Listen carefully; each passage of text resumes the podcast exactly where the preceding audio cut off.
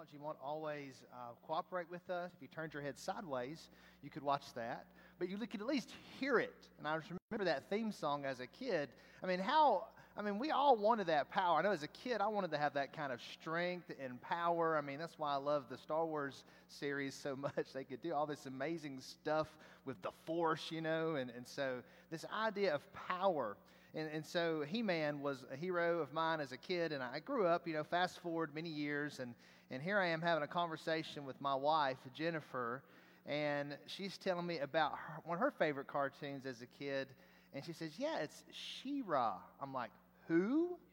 She said, She-Ra. I said, Who is She-Ra? She said, She-Ra's He Man's twin sister. I said, What? And so, come to find out, in 1985, uh, that was such a successful cartoon that the uh, producers did another version, a complete spin-off, a rip-off of that version called She-Ra, marketed to young girls. And so in She-Ra, her name is Adora, and she discovers a secret when she too raises her sword in the sky and doesn't say by the power of Grayskull, but says for the honor of Grayskull. The same thing. The lightning comes down. She gets the power, and instead of a little uh, a cat that she turns into this big monster, she points it at a little white horse that becomes this power horse. And so She-Ra, He-Man, and so I knew then and there that, that she was the one for me, my Jennifer. You know that that she loved She-Ra and I loved He-Man. I had no clue. It just shows you how tuned out I was from She-Ra. That marketing of She-Ra did not even appeal to me as a boy in a household with four other brothers. There was no She-Ra. And so hopefully I'm still Jennifer's He Man. Uh, she's definitely my She-Ra. All right, so power. Talking about power this morning.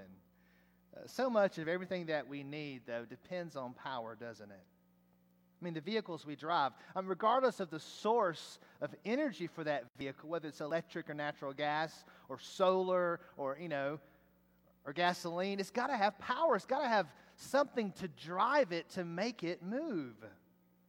Our heating and air conditioning, we've got to have power for that to happen. Uh, lights, medical devices, our cell phones.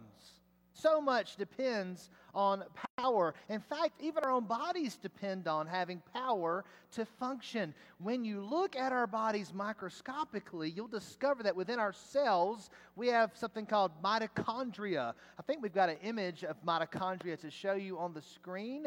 And so there's a close up of how the mitochondria looks, almost like, like footprints, don't they? These little green things. So I think the next slide may have some more from that's inside of the mitochondria. There'll be a test at the end of the service, all right? And then the next slide shows you within an actual animal cell where the mitochondria is. Do you see it? The three little footprints there in that cell. So what does it do?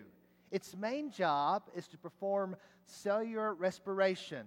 It takes nutrients from the cell, breaks it down, turns those nutrients into energy. This energy is then used by the cell to carry out all its various functions. You see, our cells and our lives, our bodies have energy because of these mitochondria, these little power generators inside of every cell inside of us. We have got to have them to work properly if we're going to have power, energy to live. Spiritually speaking, we need power. We need power. Our faith is not just intellectual information that we learn and know. We've got to have power if we're going to be and do all that God desires for us. That's what Jesus said to his disciples in Luke 24 and Acts chapter 1. And this morning we're going to be all over the, the New Testament. So, Luke 24, at the end, verse 49, you can follow along there in your worship guide. Jesus says, Behold, I am sending the promise of my holy of my Father upon you. Got ahead of myself. I'm sending the promise of my Father upon you, but stay in the city until you are clothed with power from on high. Do you ever walk down that uh, discount aisle at Walmart? All right. So I did that last night, and um, I'm always tempted to buy things in that discount. Something about being said to be a discount makes you think, that, oh, I, I need to buy that. That's, that's marked down. I'm walking down that aisle and I saw something that I, I thought were like outlawed because of, of um, you know, danger, but, but I saw an electric blanket, all right? And so, uh, you know, I know those were a big deal back in the day, but they, they probably caught a lot of houses on fire back in the day. But I just thought about that, that electric blanket, when you, you plug it in and you wrap that around you, you're clothed with that heat, with that power. God is sending this power to clothe us, and it comes from on high, Jesus says. So, what is this power? Acts 1, verse 8 tells us. This verse is so important, I'm going to read it for you twice this morning. But you will receive power, Jesus says, when the Holy Spirit has come on you, and you'll be my witnesses in Jerusalem and all Judea and Samaria and to the end of the earth. It is the Holy Spirit of God who is the power and who becomes our power to live the Christian life. This morning, we're in our series called Revitalize.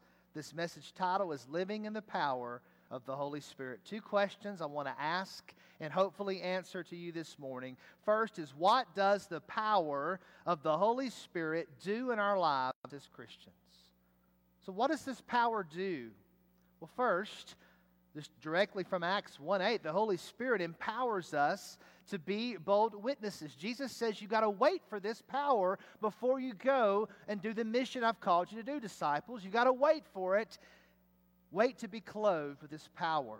Acts 1 8, but you will receive power when the Holy Spirit has come upon you, and you will be my witnesses in Jerusalem and all Judea and Samaria to the end of the earth. The most obvious example in the Bible of the power of the Holy Spirit, the difference that He truly makes in someone's life, is that of Peter. Peter denies three times that he knows Jesus. When he was Jesus' inner circle, he and James and John were right there with Jesus in the most intimate, most important moments in the life of Jesus on earth. Peter was there. How could he deny his Lord? Because he was a coward. He was afraid. He was afraid of persecution. But the Bible says that three times he denied even knowing Jesus Christ, and that that, that rooster crowed as Jesus said it would. But you fast forward just a few chapters in the Bible, and you come to the book of Acts, chapter 2, and the Spirit of God is poured out upon the church in Pentecost. Who is the one who stands up to preach to the crowds? It's Peter. Now, the last time a big crowd had gathered in Jerusalem, that crowd had said, Crucify him, crucify Jesus. He's not our king. Yet now here's a crowd gathered, and Peter is telling them, You did crucify him, but God has made him both Lord and Savior by raising him up from the dead. And he preaches a powerful message to the people with such boldness. What happened? The Holy Spirit. The only answer is the Holy Spirit. Then he's brought before this religious council, the Sanhedrin, the same council that condemned Jesus to death and handed Jesus over to Pontius Pilate to be executed. The same council that caused other Jewish people to, to tremble and fear. They had such power, such authority, yet Peter and John stood before them with such boldness and such power. In fact, it amazed that council. It amazed them the Holy Spirit gave them power to boldly proclaim Jesus to the crowds and to individuals. In fact, in Acts chapter 4, 31, this is the second time they've been released by this council, Peter and John. They go back to the church. It says this When they had prayed, the place where they were assembled was shaken. Now, that, that's literal. I mean, it, it was, it was, there was an earthquake.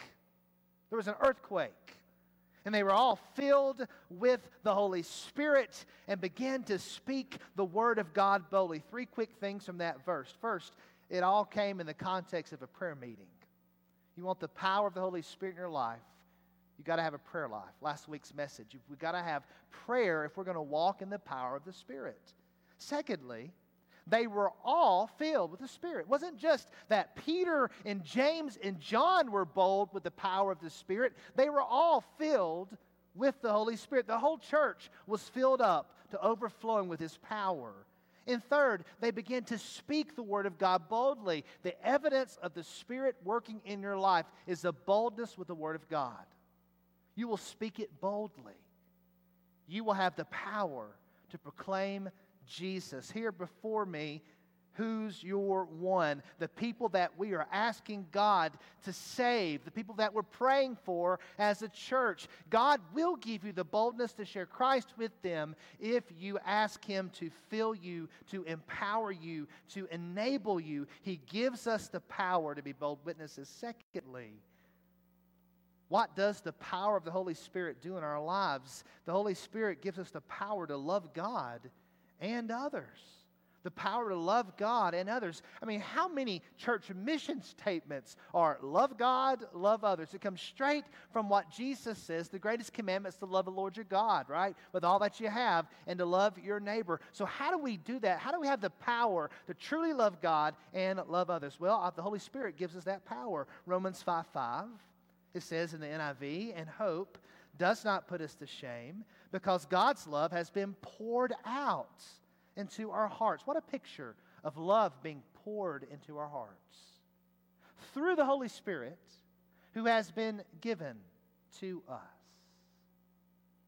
Love has been poured out to us, given to us in the person of the Holy Spirit because God knows that if we're ever going to love Him and love others the way that we need to, the way that we should, that we'll never do it on our own strength, that He needs to pour His very own presence into us, that we might give Him the love, worship, and glory that He deserves, that we might have His heart, His love for other people. When you read about the fruit of the Spirit, what's the first word used to describe the evidence of the Spirit? Love joy, peace, right? But love is first. Love is the most excellent way, Paul says in 1 Corinthians. It is love. God is love, and when we become full of God, full of the Spirit, then we'll have His love for God and for others. Look with me now, another scripture, Ephesians chapter 3, verses 14 through 17. This is Paul's great prayer that he prays for the church in Ephesus. He says, For this reason, verse 14, I bow my knees before the Father, from whom every family in heaven and on earth is named, that according to the riches of his glory, that he may grant you to be strengthened, don't miss this, with power through his Spirit in your inner being. Who needs mitochondria, spiritually speaking? The Holy Spirit is that power. And it's, it's God Himself. It's His Spirit within the inner being of who we are, so that Christ may dwell in your hearts through faith. And that's the only way that He'll dwell in our hearts is by believing His Word, trusting that He is true. That you, being rooted and grounded in love. And I, I, cut his prayer short. I'm sorry for that. Don't have time to read the rest of his prayer. But it talks about that we might know the height, the depth, the breadth, the width of God's love, to be filled with the fullness of God. And when you and I are filled with the fullness of God in our inner being, what's going to be there? God. And who is God? God is love, 1 John 4 tells us love for God, love for others, all flows from his spirit. Galatians 4 6. What does Paul say there? And because you are sons, God sent the spirit of his son into our hearts, crying, Abba, Father. There is this re- relationship that we have with God and because we're his sons, because he sent into our hearts the Spirit of Jesus, his son, we then respond to our Father, Abba, Daddy, Father.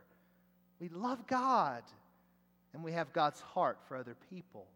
So the Spirit gives us boldness. The Spirit gives us God's love. Number three, the Holy Spirit, Christ in us, gives us the power to do the work God has for us to do. There is no one who ever did the work that God had for him to do better than Jesus.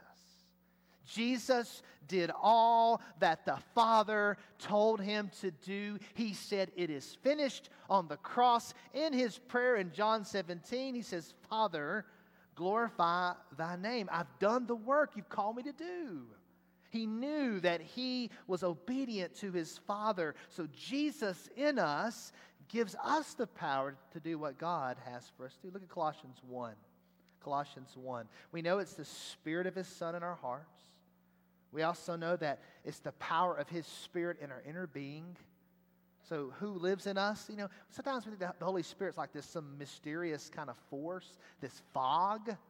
No, the Holy Spirit is Jesus living in us, the Bible says. Look at Colossians 1. To them, God chose to make known how great among the Gentiles are the riches of the glory of this mystery, which is Christ in you, the hope of glory. Him we proclaim, warning everyone and teaching everyone with all wisdom that we may present everyone mature in Christ. For this I toil, struggling with all his energy that he powerfully works within me. What is his energy in us? Christ in us, the Holy Spirit in us. Energy within, yet we're struggling, we're striving with his strength inside of us to do what? To present everyone complete. There's two tasks to be done. First, we're to become mature. We're to become mature followers of Jesus. There are too many people who pack into churches, hear messages, and they're not growing each day in their faith.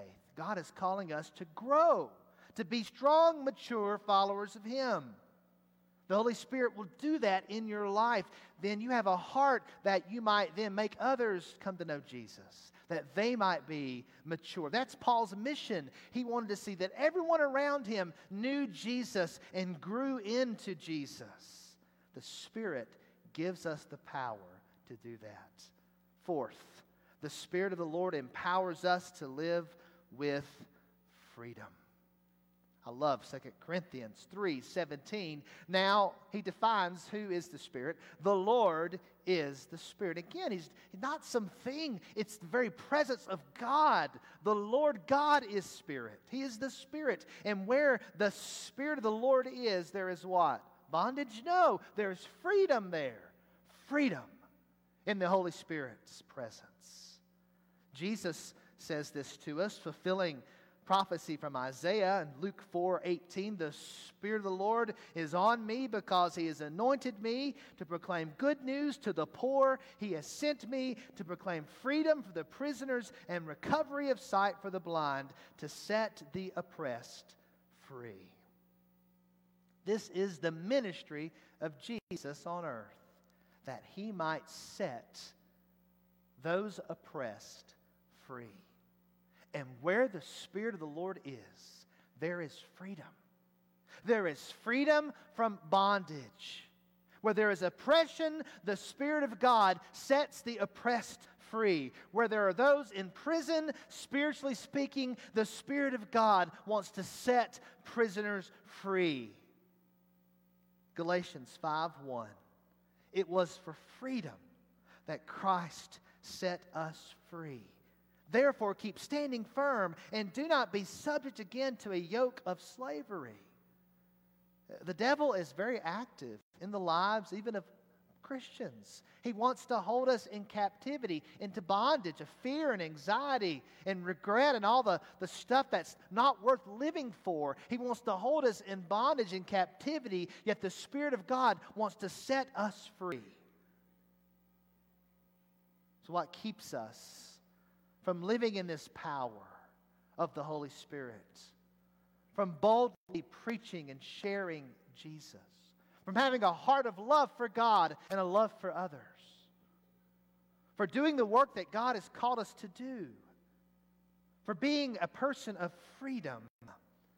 Well, the honest answer of what keeps us from that is ourselves.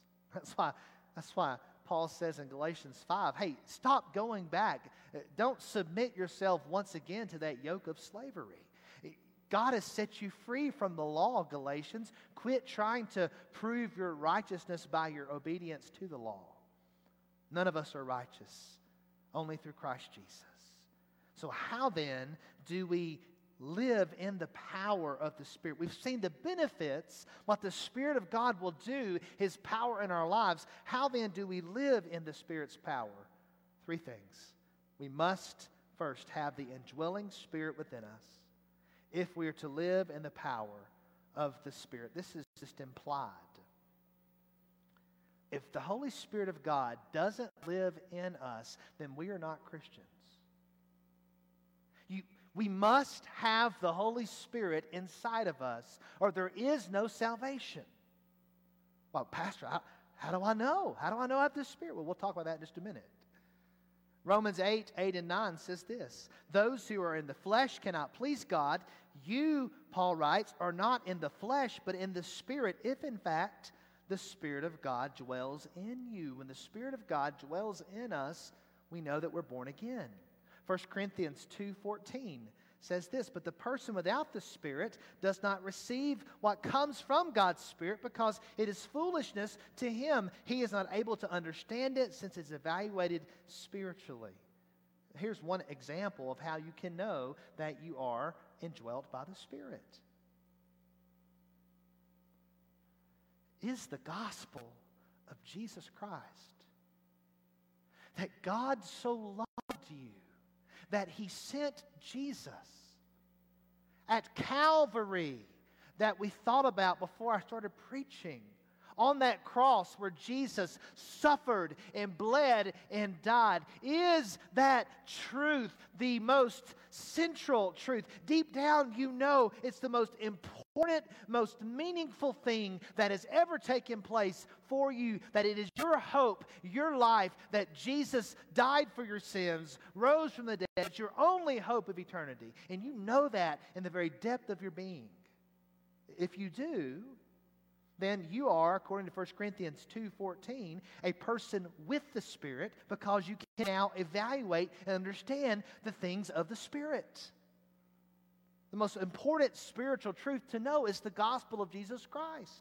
Unbelievers may say they believe in Jesus, even say that they believe he died on a cross for their sins, yet somehow, spiritually speaking, they can't evaluate it, they can't understand it. The fullness, the significance of the gospel is not there for them. But when the gospel becomes real, in your heart, in your life. And when I was nine years old, the gospel became real to me. And I was born again and filled with the Holy Spirit. We must have the indwelling Spirit within us if we're to live in the power of the Spirit. Secondly, we must set our minds on the things of the Spirit. I was, I put in your insert Romans 8, 1 through, through 6. I want to skip to, to verses 5 and 6, Ricky. Let's look at verses 5 and 6. Paul says this For those who live according to the flesh set their minds on the things of the flesh, but those who live according to the Spirit set their minds on the things of the Spirit. For to set the mind on the flesh is death, but to set the mind on the Spirit is life and peace. So, on one hand, there's death, on the other hand, there's life and peace. What does it mean to set our minds on the flesh? Well, Paul says in Philippians 3 18 and 19 these words. For, as I've often told you before, and now tell you again, even with tears, many live as enemies of the cross of Christ. Their destiny is destruction, their God is their stomach, and their glory is in their shame. They set their mind on earthly things. Earthly things. Now, look, all of us that have jobs, all of us that have a life to live on this earth, we have to think about earthly things. We have to think about the food that we're going to eat, uh, our task at work, there's nothing wrong with thinking about things of the world. But if you set your mind on earthly things, and that's your entire focus of your life is on earthly things. All week long, you're thinking earthly things until you come into church building and begin to worship and think about Jesus again, then you are losing the spiritual battle as a Christian. You are walking according to the flesh, not according to the spirit. And a life living according to the flesh is a life of death, a life of, of bondage, a life of no power. We must set our minds, as Colossians 3 2 says, set our minds on things that are above, not on things that are on the earth. Think about Jesus. How do we do that? Well, two weeks ago, the Word of God, we talked about it. Set our minds on what God's Word says. Begin thinking spiritual truths. Pray, ask the Lord to change our hearts, change our minds, to be renewed each day by the power of His Word and by the power of prayer in the Spirit. Third, we must have the Spirit within us. For to live in the power of the Spirit, we must set our minds on the things of the Spirit. Third, we must walk in the Spirit, keeping in step with Him. Galatians 5.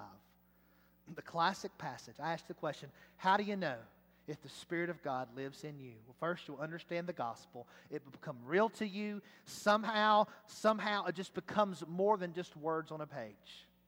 It becomes a living, breathing reality that transforms your life. But secondly, you'll know that you're filled with the Spirit if you have the evidence of the Spirit, which is the fruit of the Spirit. Here's the passage, Galatians 5, that talks about the fruit of the Spirit. It begins this way Galatians 5, 16 and 17. But I say, walk by the Spirit, and you are not, you will not gratify the desires of the flesh. For the desires of the flesh are against the Spirit, the desires of the Spirit against the flesh, for these are opposed to each other to keep you from doing the things you want to do. They're in direct opposition to each other, the flesh and the spirit, the sin nature and the new you in Christ. They're fighting a battle every day. And when you walk in the Spirit, keep in step with the Spirit, then you'll have in your life what's already there as a Christian, which is the fruit of the Spirit. Galatians 5 22 through 25. But the fruit of the Spirit is love, joy, peace, patience, kindness, goodness, faithfulness, gentleness, self control. Against such things there is no law. And those who belong to Christ Jesus have crucified the flesh with its passions and desires. If we live by the Spirit, let us also keep in step with the Spirit. I'll tell you this the Church of Jesus Christ gets a bad rap in our culture today, in the world today. And we shouldn't be surprised by that. Jesus says, Don't be surprised. They hated me first. They're going to hate you too. But I have seen in the church of Jesus Christ, in my years as a Christian, I've seen the evidence of the Holy Spirit. Because I've seen love in the church. I've seen joy in the church, not the building, the people. I've seen God's people have peace through unthinkable storms. I've seen God's people have patience, bearing up un- unthinkable circumstances with incredible patience. I've seen kindness be given when meanness is all around. I've seen goodness. I've seen faithfulness. I've seen gentleness. I've seen self control. I have seen the Spirit of God in the people of God. And I pray that the Spirit of God is seen in my life by the people of God. We must walk in the Spirit, keep in step with Him. I wish I could say that it's easy. I wish I could say that once it happens in your life and you're born again, that the rest of your life just going to flow so smoothly. It's not. Look, I'm not a good dancer. My wife knows that, all right? But for any dance combo to work, any couple dance, somebody's got to lead. the Holy Spirit has to lead. If we get off of rhythm and out of step with the Holy Spirit of God, we try to lead where we're going, that's where the problems take place we got to keep in step with the Spirit. And He has such a, such a gentle way of just guiding us back toward the truth if we listen, if we follow. Lord, I pray now in Jesus' name, as we come to sing a song about the Holy Spirit, that we as your church and as your people might know the power of the Holy Spirit. Lord, there is nothing that can revitalize us more than you abiding within us convicting us of sin, transforming us through your word, through your Spirit's power. God, we thank you for the gift of the Holy Spirit that every Christian has. God, we thank you for the power of the Holy Spirit that gives us the boldness to witness, that shows us the love of God, that fills us with God's love. God, we thank you for the freedom that comes through the Holy Spirit, for the assignments you've given us, Christ in us, working his will through our lives. And God, I pray that we as your people, would truly be controlled by your Spirit, setting our minds on the things of the Spirit, keeping in step with the Spirit. And when people see the people of First Baptist Church all around us, may they see love. May they see joy. May they see all the fruit of the Spirit. And may they see most of all Jesus when they see us. Because that is who the indwelling Spirit within us is. It is the Spirit of the Son, His love poured into our hearts. Christ in us. Lord, I pray that you would be our peace, be our love, be our life. Let us be attuned to your Spirit every day.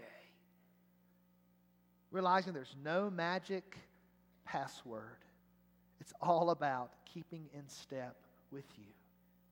Let our church keep in step with you, I pray. And God, if we're out of step, God, would you put us back in step, each one of us? I pray this in Jesus' name. Amen.